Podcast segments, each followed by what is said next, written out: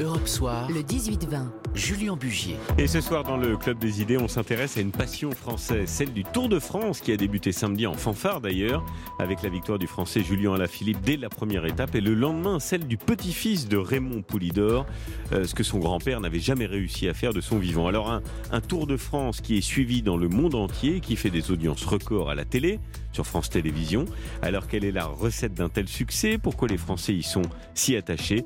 On en parle ce soir avec nos invités, notamment Gérard Rolls. Bonsoir. Vous êtes euh, auteur avec votre fils Julien de Légende du Tour de France, 180 histoires pour revivre les plus grandes heures du Tour aux éditions euh, Grund. On en parle également avec Christian Laborde. Euh, bonsoir, vous êtes écrivain, auteur de Le Tour de France, abécédaire et Boubissant aux éditions du Rocher. Vous êtes comédien, vous présentez votre spectacle également, Poulidor, by Laborde. Et on en parle avec Axel May. Euh, bonsoir Axel, journaliste sport évidemment Europe 1 en direct de Fougères où s'est terminée l'étape euh, il, y a, euh, il y a maintenant quelques instants. Gérard, je commence avec vous. Quel est d'abord pour vous le ressort de cet incroyable succès depuis maintenant plus de 100 ans?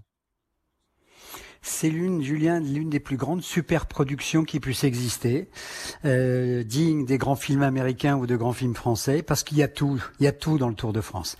D'abord, il y a le décor.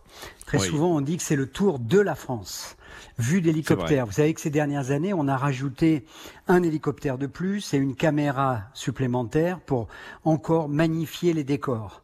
Ensuite, il y a les scénarios tous les ans, le scénario n'est pas écrit. Regardez ce qu'on a vécu l'année dernière, à la dernière étape contre la montre, l'avant-dernière étape contre la montre, où la Pogacar a gagné en, en écrasant Roglic. Hmm. Et puis ça, ça fait 108 ans que ça dure, puisque ça s'est passé moult fois dans, dans, le passé. Donc scénario jamais écrit. Et puis ensuite, après, bah voilà, parce que le public considère que ces, ces coureurs-là, ce sont des héros. Euh, peu importe, dopage, pas dopage. Vous savez quoi? En 98, Julien, euh, pendant la la, grande, la, grande crise du dopage, l'affaire Festina, les gens me disaient sur le bord de la route, Gérard, fouleur la paix. Respecte-les, les coureurs. Laisse-les courir. Je sais, ce, sont, ce sont des, des, légendaires. Je sais, Gérard, que vous avez plein, plein d'anecdotes à nous faire partager. Et c'est pour ça qu'on avait euh, évidemment très, très envie de vous avoir avec nous euh, ce soir. C'est vrai que vous dites, euh, c'est l'une des plus grandes épreuves sportives au monde, ce Tour de France. C'est une grande fête populaire aussi, on va en parler, qui fait partie de notre culture, de notre patrimoine. on peut avoir très facilement accès à cette course. On se met sur le bord de la route, on regarde le, le peloton passer. Ça coûte évidemment moins cher que de s'offrir offrir un, ticket ou un billet pour un, stade. Et puis, il se passe sportivement des trucs de dingue. Aujourd'hui, euh, la victoire du Britannique Mark Cavendish, 36 ans, 6 ans après sa victoire à Fougères, eh ben il a recommencé, on écoute. 300 mètres de l'arrivée maintenant, Brent Van Moor qui a le peloton. L'équipe Alpecin qui lance. L'équipe qui lance, il va être pris, Brent Van Moor, il ne va pas s'imposer que c'est cruel pour le Belge de l'équipe Peloton Soudal avec Jasper Philipsen maintenant. À ses côtés, Mark Cavendish, Jasper Philipsen toujours en tête. Kisball, Jasper Philipsen et une troisième victoire. Mark Cavendish, vainqueur à Fougères, c'est énorme. Et Jasper Philipsen. Voilà, ça c'était tout à l'heure. Après 4 ans d'absence, l'homme aux 30 victoires d'étape fait un retour en force. Il a 36 ans, euh, le Britannique Mark Cavendish. Axel May, c'est vraiment euh, euh, un finish incroyable auquel on a assisté. Je, je crois qu'il y a encore quelques semaines, il pensait d'ailleurs ne pas faire le Tour de France. Il a été remplacé, il a remplacé au pied levé l'un de ses camarades. Ouais, tout à fait. Il a remplacé euh, Sam Bennett, pour ceux qui connaissent un petit peu le, le, cyclisme, qui était le, le coureur numéro un, qui s'est blessé au, au, genou, et donc euh, Cavendish, euh, qui est revenu dans son équipe de Quick Quickstep, une équipe belge entraînée par, managée par Patrick Lefebvre, qui est un personnage de, du peloton, et il est donc revenu. Et, ce, qui est, ce, qui est, ce, qui est, ce qui est encore plus dingue, c'est que il a fait une dépression en 2018 lors de sa dernière année sur le, le Tour de France. On le voyait plus, il était malheureux, il l'a dit lui-même, et là il revient alors que c'était pas prévu et il gagne. C'est pas en plus un sprint euh, avec euh, des manchots. Hein. Il, était tous les meilleurs étaient là. Il était ah bah en pleurs à l'arrivée. Oui, parce que ça, en plus, c'est quelqu'un qui est extrêmement sensible, Marc Cavendish, euh, qui, a, tendance à, montrer ses, émotions. Et, ce, qui est, ce qui est encore plus joli presque, c'est que Julien Alaphilippe, qui a été maillot jaune le premier jour, et là qui mmh, était maillot mmh. vert du meilleur sprinter, il emmène le sprint pour Cavendish. Et finalement, c'est Cavendish qui récupère le, maillot vert. Et, Julien Alaphilippe, il lui en voulait même pas parce que c'est la même équipe. Mais surtout, il disait c'est fantastique ce qui arrive à à Marc. Oui.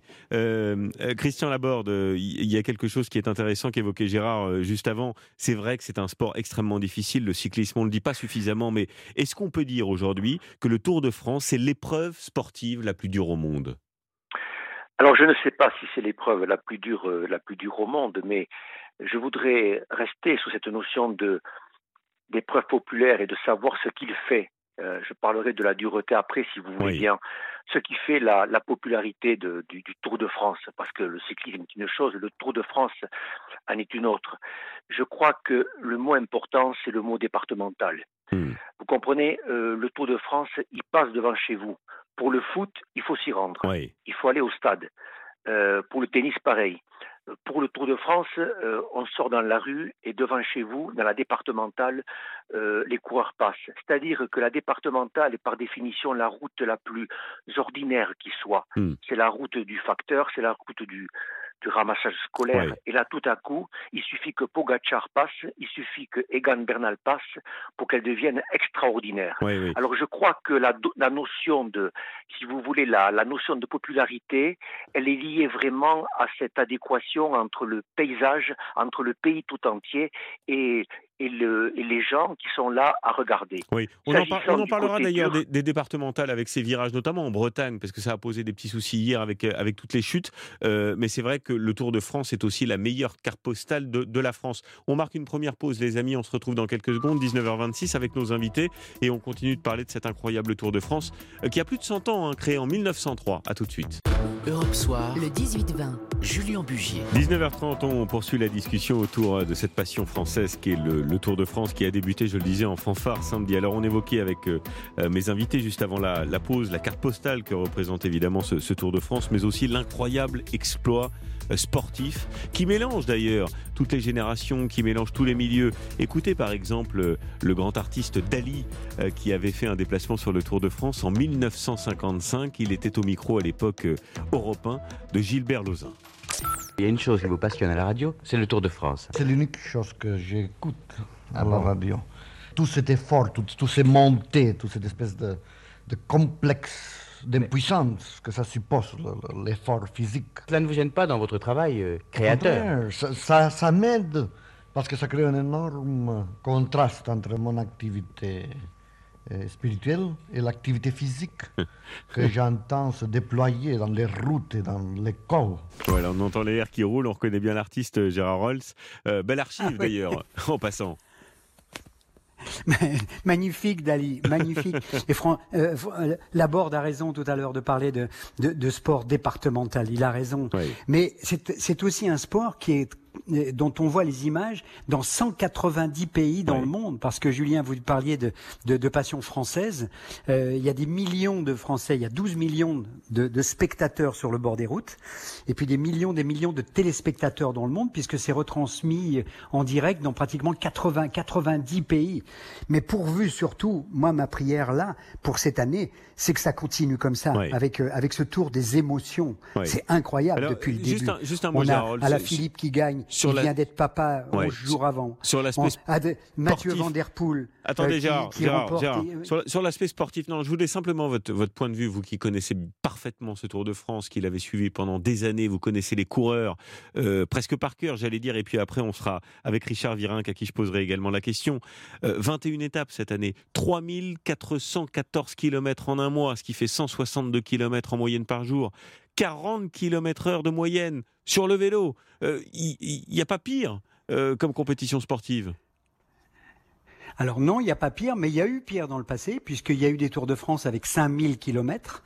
Il y a eu des Tours de France avec des bicyclettes qui pesaient 17 kilos ou 20 kilos au début. Euh, il, y a eu des, il y a eu des Tours de France avec la, des, des, des pignons fixes jusqu'en 1900, pratiquement 1913, 1914, il n'y avait pas encore la roue libre. Donc il y a eu bien pire. Ce sont des athlètes de très haut niveau. Richard pourra vous le dire. Ils roulent tous les jours, tous les jours, toute l'année, en étant obligés d'avoir un régime alimentaire, en ne faisant aucune bêtise, pas boire d'alcool, dormir, s'entraîner, euh, respecter le programme que vous donne son entraîneur. C'est extraordinaire ce que oui. peuvent faire des coureurs cyclistes aujourd'hui. Bien, vous confirmez Richard Virenque. Merci d'être avec nous. Bonsoir. Bonsoir, bonsoir. Ben, écoutez, quand on est passionné, on se rend pas compte hein, de ce qu'on peut faire comme, euh, comme sacrifice. Mais pour vous donner une idée, quand on participe au Tour de France, on a déjà fait environ 16 000 km d'entraînement de course. Donc euh, je vais dire, c'est pas les oui, voilà, c'est pas les 3500, les 3800 du Tour qui vont être compliqués. le plus compliqué, c'est d'aller faire le show devant à plus de 40 à l'heure. Et là, il faut une aptitude, une motivation un peu hors, hors pair. Mais voilà, ce qui est dur, euh, c'est un peu ça. Après, ce qui est dur aussi dans le vélo, pour une carrière, c'est faire une carrière. C'est-à-dire que ça dure deux ans, trois ans, cinq ans, dix ans. Comme Marc Cavendish aujourd'hui, 36 ans, toujours sur le vélo, au Tour de France, il gagne, il gagne euh, une étape du Tour de France. Voilà, c'est ça qui, qui est beau dans une carrière, parce qu'il faut se remettre en question chaque année avec environ 30 000 kilomètres de, on va dire, de faits par, par chaque coureur chaque année. Donc vous imaginez la, débauche euh, d'efforts qu'il faut faire. Donc il faut se remettre en question constamment. il faut avoir entre guillemets une vie de moine. Une vie parce que il faut faire attention à beaucoup de choses et il faut que la famille s'y prête parce que la femme, euh, les enfants, et eh ben tout le monde s'y prête parce que papa il fait du vélo. Et, oui, c'est un sacrifice collectif finalement. Euh, Exactement. Richard vous, savez ce qu'on va faire? On va se faire un petit plaisir parce qu'on a préparé l'archive. Euh, si je vous dis 14 juillet 2014. vous me dites évidemment 2004, 2004. Vous me dites évidemment les Champs Élysées. Eh ben écoutez, au micro de, de Bérangère Bonte. En général, les victoires, c'est bon, mais là, je peux vous dire, euh, j'avais vraiment mal de partout. En plus, il y avait un vent. Je l'ai maudit sur vent dans le final. Après, il y avait des petites côtes à la fin. J'ai dit, mais je vais jamais y arriver. Hein. Pour moi, le tour, c'est tous les jours le 14 juillet. Hein. Euh, physiquement, il faudra que je récupère de ma folie d'aujourd'hui, parce qu'elle va laisser des traces.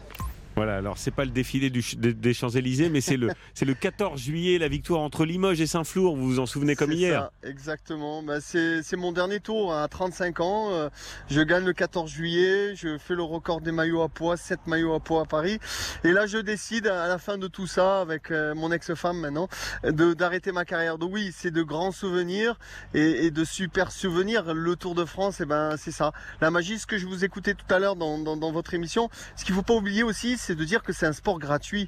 Les gens n'ont pas besoin de dépenser rien si ce n'est de se retrouver sur la route, sur la départementale, sur le col euh, à côté de chez eux pour faire un pique-nique et voir passer le Tour de France. La beauté, elle est là. Après, il y a une ambiance qui se crée avec tout ce public-là et, ça fait comme une un, grand spectacle, un grand spectacle en plein air qui, qui et tout le monde met, met son son grain de sel, c'est-à-dire les coureurs, les organisateurs, euh, la caravane publicitaire, tout ça met son grain de sel et ça crée une ambiance assez incroyable. Bon, bah génial. Merci infiniment. Euh, Richard, pour, euh, pour nous avoir fait partager ces, quelques moments de, bonheur. Et c'est intéressant parce que quand vous en parlez, on sent qu'il y a encore le, le, la magie qui opère euh, dans votre voix. Merci Richard Viring d'avoir été ce soir avec nous dans, dans, dans, Europe Soir. Alors c'est vrai que on évoque ce Tour de France qui n'a quasiment pas évolué, si ce n'est la lourdeur du, vélo. Gérard Rolls le, le, disait tout à l'heure, qui a été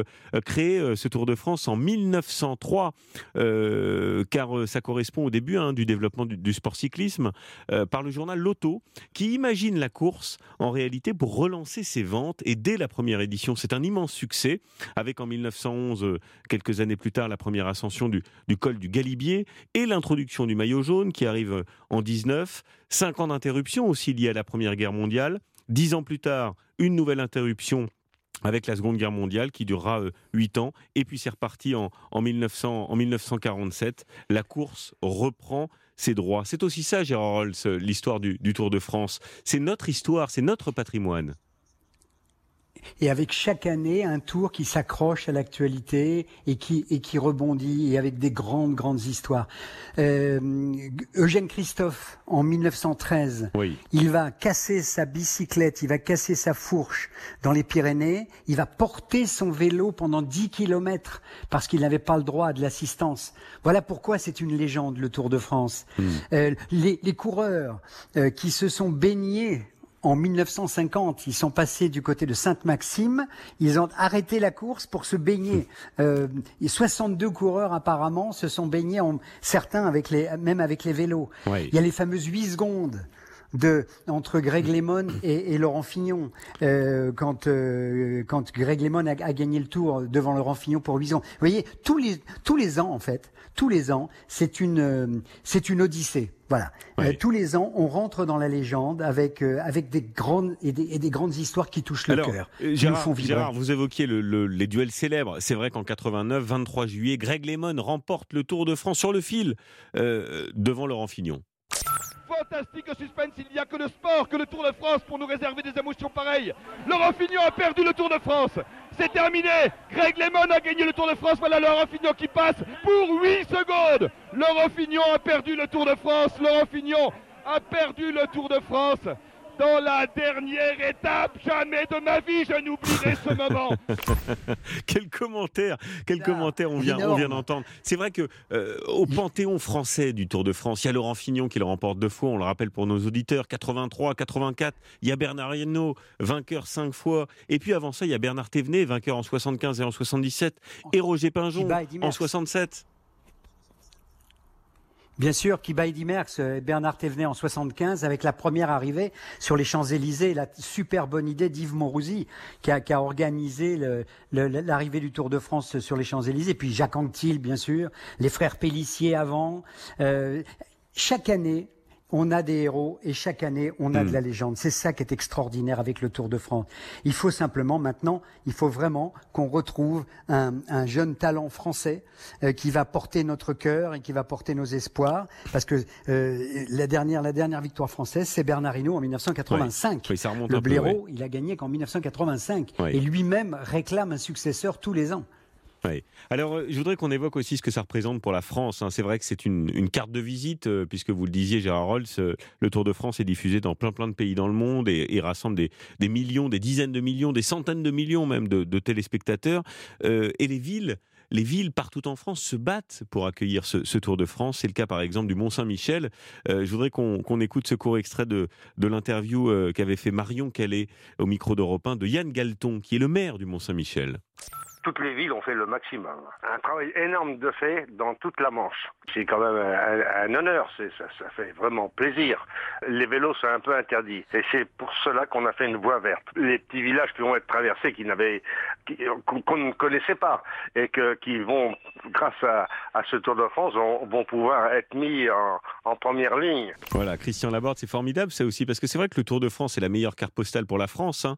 Euh, Christian Laborde qu'on va retrouver dans, dans, dans quelques instants. Euh, Axel May, tiens, je me tourne vers vous, Axel. Euh, vous êtes, euh, vous êtes dans la dans la caravane, vous, du, du, Tour de France. C'était pas tant aussi parce qu'on redécouvre la France à travers cette course cycliste. Axel.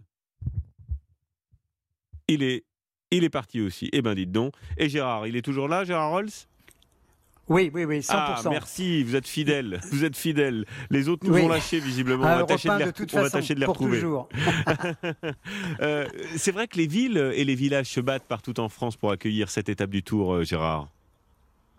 Oui, euh, le chiffre, c'est 300, je crois. Il y a 300 candidatures tous les ans, à peu près, euh, sur le bureau de Christian Prudhomme, euh, en, France et à l'étranger, puisqu'on a eu de grands et de très beaux départs à l'étranger, de, de, de, la Belgique à la, à la, à la Hollande, aux Pays-Bas. On a eu, on a eu, et en France, et, et, il le méritait depuis longtemps, la Corse, le départ à Porto Vecchio. C'était hmm. un grand événement. On a vu la Corse sous tous ses aspects, qui est un des plus beaux pays du monde quand même. Et j'ai le, j'ai eu le témoignage de campeurs euh, allemands qui me disaient nous sommes venus camper ici parce qu'on l'a vu au Tour de France. Et le maire de Porto Vecchio me disait la même chose en disant j'ai des milliers de touristes qui viennent ensuite nous voir tout simplement parce que les images ont été retransmises. C'est ça aussi euh, euh le, le, Tour de France. Euh, c'est comme vous le disiez, c'est les plus belles cartes postales euh, qu'on puisse faire sur un, sur un pays avec, euh, en suivant comme ça une, une, compétition. Ça dépasse largement une compétition. Alors, j'ai vu, j'ai vu, Gérard que les, les, les, villes étaient obligées de payer euh, pour, pour accueillir ah l'étape du Tour. le coût minimal, c'est 80 000 euros. Ça peut monter jusqu'à 120 000 euros pour une, pour une ville d'arrivée. Mais évidemment, il y a des retombées économiques colossales derrière tout ça, puisqu'il y a les, la consommation dans les restaurants, dans les hôtels. c'est toute la région qui en profite en somme. Absolument, absolument. Alors pour les grands départs, ce qu'on appelle les grands départs, on, considère que même que ça peut être, ça peut monter jusqu'à 2 millions, 2 millions d'euros, parce que euh, il faut aussi organiser le barriérage, il faut organiser la sécurité, il faut nettoyer absolument les routes euh, et, tous les endroits où, les, où, le, public euh, va passer. Mais les retombées économiques sont monstrueuses, monstrueuses, parce que pour certaines étapes, alors c'est la loterie aussi, selon ce qui se passe pendant l'étape, on va se souvenir très longtemps, par exemple là, Fougères aujourd'hui, avec son château médiéval, on va se souvenir que le cave se rebiffe, hein, le, cave s'est rebiffé, euh, Cavendish s'est rebiffé à Fougères par exemple. Et puis pour le Mont Ventoux, c'est la même chose. Et ça devient maintenant un lieu culte, le Mont Ventoux, pour tous les cyclistes internationaux qui viennent faire le Mont Ventoux ou l'Alpe d'Huez, comme les coureurs par exemple. On a retrouvé euh, Christian Laborde qui est avec nous par, euh, par, par téléphone. Il paraît même, Christian Laborde, que le, le choix du parcours de ce Tour de France, euh, qui, est, choisi en, fonction des étapes évidemment, est aussi pensé en fonction des paysages. C'est-à-dire, il faut rendre hommage à la France, à traverser. Et c'est vrai qu'il euh, y a des images somptueuses aussi bien en, bord de mer que dans, les, euh, que dans la traversée des, des villages et des, des départementales dont je parlais tout à l'heure. Et évidemment, il y a la, la, démesure de la, de la montagne. Et c'est précisément là, évidemment, que l'on peut réfléchir euh, à ce qu'est vraiment le Tour de France et se dire que euh, ce n'est pas du sport, c'est plus que du sport. C'est plus que du le sport. Oui, le sport, il est fait par des, par des champions. Le Tour de France, il est fait par des héros l'épopée est faite par des héros. Et il faut bien comprendre la, la différence, si vous voulez. C'est que euh, j'entends par héros euh, le fait que nous avons là des, personnages, euh, presque de romans, on va dire, qui affrontent de nouveau la nature. Parce que la nature, elle est domestiquée, elle est, elle est prisonnière des voitures et des 4x4, et la voici qui tout à coup redevient hostile. Il faut la reconquérir. Je pense par exemple à une montée, parmi d'autres, hein, il y en a tellement, je prendrai Otakam et la hmm. montée de Otakam. Et vous allez voir en quoi, là, tout à coup, on a quelque chose d'héroïque qui se passe. Car il y a la montagne qui est absolument hostile, et sur la route, euh, Julien, sur la route d'Otakam, les Basques ont, ont, écrit le nom de tous les villages de Navarre, le pays de Miguel Indurain. Donc vous avez tous les villages alignés sur le bord de la route, il y a le public avec les drapeaux basques. Les drapeaux basques sont abaissés et se lèvent simplement à 10, 10 cm devant la roue d'Endurain. C'est-à-dire que le champion, le héros, accomplit l'exploit de vaincre la montagne et il parvient à la vaincre sous les yeux du peuple qui le salue. Et donc ça, c'est absolument merveilleux. Et quand je parle d'héroïsme, cet héroïsme est si vrai, Julien, si vrai mmh, que mmh il existe dans les écoles maternelles euh, de Navarre des, chansons à la gloire de Miguel Indurain. C'est-à-dire que les enfants font la ronde en chantant la gloire d'Indurain. C'est-à-dire que seuls les très grands entrent dans la cour de récréation des maternelles. C'est le cas de Miguel Indurain. Et ça, voyez-vous, on ne le voit pas ailleurs. Ce sont vraiment donc des héros. Et c'est pour cela, et j'en termine, et c'est pour cela que, évidemment, les écrivains se sont passionnés bien entendu, pour, le, Tour de France. Et c'est pour ça qu'ils ont écrit sur le Tour, bien sûr. Christian Laborde, vous restez avec nous parce que je voulais vous faire réagir. Euh, vous parlez de, de, de, de l'attachement euh, culturel euh, à, ce, à, ce, à ce Tour de France. C'est aussi une manière de redécouvrir nos, nos territoires, nos traditions, ce régionalisme qui fait la singularité de, de, notre beau pays qu'est la France. Exemple, euh, en Corse, sur la deuxième étape euh, d'une date anniversaire importante pour le, pour le Tour de France. Écoutez ce, reportage euh, plutôt animé. Les voix des chanteurs corses qui sortent des enceintes sur le parvis de la mairie, tout à coup, on ne les entend plus. Debout en une poignée de secondes, Marie se rue sur la caravane. J'entends vraiment des saucissons La course, c'est aussi ça le Tour de France. Attention, attention Ils arrivent Attention la route aux enfants Quelques minutes à peine et puis la voiture balai annonce la fin de la fête. C'est plus vivant, plus sympa qu'à la télé. Ça vaut le coup de le vivre. Ah oui Ah bah oui, ça, ça c'est. Vous allez pas me dire l'inverse, Christian Laborde. C'est toujours mieux en réalité que qu'à la, Oui. la télévision. Oui, c'est toujours, c'est toujours mieux. Effectivement, il y a toute cette rumeur de la, de la caravane, ce moment, ce moment d'attente des champions. Et puis, voyez-vous, quand vous parliez de la, de la Corse. Hmm. Eh bien, euh, je peux vous dire que, par exemple, le, le col du Tourmalet durant le Tour de France, c'est véritablement la, la tour de Babel. Parce que dans un lacet, vous entendez parler espagnol. Au lacet au-dessus, vous entendez parler anglais. Vous entendez parler flandrien. Au-dessus, encore maintenant, on entend parler euh, russe. Il est même arrivé, Julien, dans le Tourmalet, d'entendre parler français. Oui. Donc, je veux dire que ce festival de langue montre effectivement cette popularité euh, de tous ces champions, de, de- de cette épreuve qui est aujourd'hui euh, renouvelée par des, par des champions Bien. merveilleux qui viennent des pays de l'Est comme euh, Tadej Pogacar, etc. Donc il, y a, il y a là un enracinement et une ouverture terrible dans le Tour de France. Et puis il y a aussi des, des coups de gueule, des coups de colère régulièrement sur le Tour de France. C'est ce qui s'est passé hier avec Marc Madiot, le manager de, de l'équipe Groupama FDJ, qui a appelé le monde du cyclisme à évoluer pour éviter des drames. Pourquoi? Parce qu'il y a eu, dans l'étape d'hier, beaucoup, beaucoup de chutes qui auraient pu se, se terminer par un drame. On l'écoute au, au micro de nos amis de France Télévisions. Il y a beaucoup de familles qui regardent le Tour de France à la télévision, beaucoup de gamins qui regardent le Tour de France à la télévision. Ben moi, ce soir, j'ai pas envie que mon gamin soit coureur cycliste professionnel. Il faut qu'on trouve des solutions. On peut pas continuer comme ça. C'est plus du vélo là. Parce que si on ne le fait pas, un jour, on va avoir des morts. Qu'est-ce qui s'est passé, Axel May, hier Euh, bah Axel May, euh, pardon, Julien, euh, Julien Bugier hier, bah, ce qui s'est passé tout simplement, euh, c'est qu'il y a eu des chutes. Il y en avait déjà eu euh, la première journée, deux chutes massives, notamment du fait d'une spectatrice, et, il y a eu une sorte d'énervement. Alors Marc Madio, parfois il pousse des, des, des coups de gueule, j'emploie ce terme parce que c'est vraiment ce qu'il pousse, et, et du coup il y a eu cette manifestation de colère des, des coureurs aujourd'hui qui ont décidé après le départ de l'étape de mettre pied et pied à terre. Alors c'était symbolique, ils, ils ne jettent pas la pierre sur l'organisateur, ils disent voilà c'est un ensemble de choses, ce sont les règles, les règles de l'Union cycliste internationale, c'est l'organisateur et c'est nous-mêmes qui voulons euh, toujours aller euh, devant le peloton et forcément quand vous avez tout le monde qui va aller devant le peloton, que les routes sont pas forcément très larges, Hmm. et ben ça tombe Hmm. et ça chute. Gérard vous comprenez cette, euh, ce coup de colère de Marc Madiot? Alors, oui, oui et non, oui et non. Euh, c'est- Marc Madio, c'est l'homme passion, donc Oui. euh, c'est normal. On lui donne le micro, il crie et, et il, il s'exprime. C'est c'est normal. Mais il y a beaucoup de chutes hier qui n'ont pas les mêmes, euh, en fait, la, la même responsabilité, c'est-à-dire les, les causes, je veux dire. Euh, euh, c'est vrai qu'il y a des ronds-points, des îlots centraux, c'est vrai qu'il y a des ralentisseurs, c'est vrai qu'il y a des rétrécissements, c'est vrai qu'il y a du public indiscipliné. Mais il faut voir aussi que avec les oreillettes, le bruit des motards, Oui. euh, avec le bruit de la foule. Oui. Euh, ce n'est plus du tout comme avant dans le peloton.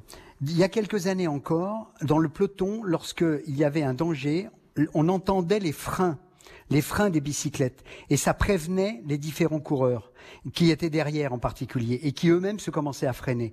Aujourd'hui, maintenant, on a des freins à disque sur pas mal de vélos. Ils ont une oreillette sans arrêt avec un directeur sportif qui leur crie dans l'oreillette. Oui. Euh, ils ont l'hélicoptère de temps en temps aussi de la télévision. Bref, ça fait tout un environnement qui fait que on a multiplié un peu les causes de ces chutes.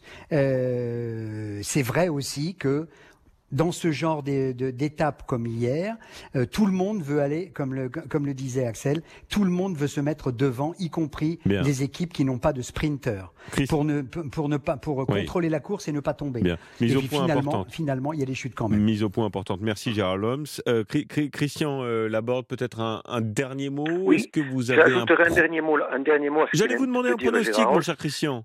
Attendez, pardon, j'ajouterai un dernier mot. Je dirais que les, les, les coureurs roulent, ou c'est important peut-être, ils roulent de plus en plus vite sur des vélos de moins en moins stables. Oui. Il y a aussi une question du matériel.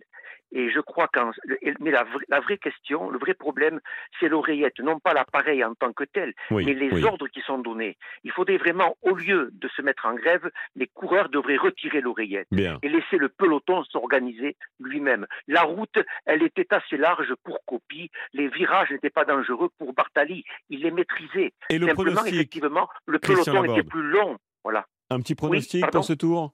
Un petit pronostic un petit, pro- un petit pronostic. Écoutez, moi, je pense que c'est difficile. hein. Vraiment, Julien, c'est très difficile. Allez, lancez-vous. Mais enfin, il, est- il est évident que, que Pogacar ne vient pas pour. euh, il vient pour re- reconquérir le maillot jaune qu'il portait l'an dernier. Alors, je pense à lui et je pense aussi à Richard Carapace. Bien. Voilà. Eh ben, à mon avis, enfin, on, on note ça dans les tablettes et rendez-vous dans un mois. Merci à tous les trois. Oui. Merci infiniment, euh, Gérard Rolls, d'avoir été ce soir avec nous, Christian Laborde et, et Axel May. Merci. Europe 1, Julien Bugier. On marque une pause et on se retrouve dans quelques secondes avec les archives. Ce soir, on vous racontera le jour où le TGV a franchi la barre des 500 km/h. À tout de suite.